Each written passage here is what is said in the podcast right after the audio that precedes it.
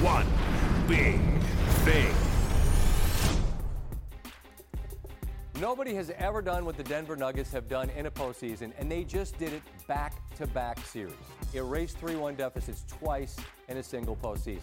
Is that the talking point that's going to come out of this? Or is it that the Clippers cannot do it? I think we all know the answer. At least my guess is that the morning shows will devote more time to the team who lost than the team that won. And they can do whatever they want. But it's a shame if Michael Malone's team isn't celebrated. They are a three seed in the West, and they had essentially the same record as the Boston Celtics. They're not the NBA's version of some double digit seed in the NCAA tournament. If them winning isn't as interesting as the Clippers losing, why? Well, that's rhetorical. I know the answer.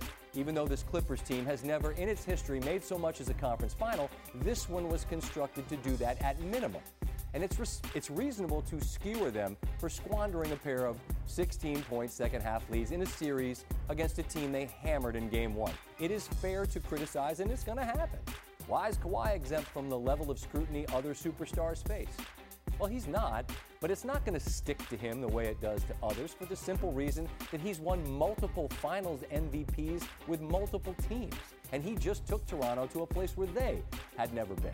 The thought was that he could lead the Clippers there, and he didn't this year. And this Game 7 performance, along with Paul George, is going to be bubbling in the saucepan of the hot take chefs, and you all have at it. Oh, and oh, Denver won. I'm sure they got no shot against the Lakers, right? Well, the bad news Bears and Coach Buttermaker are going to lace them up just in case.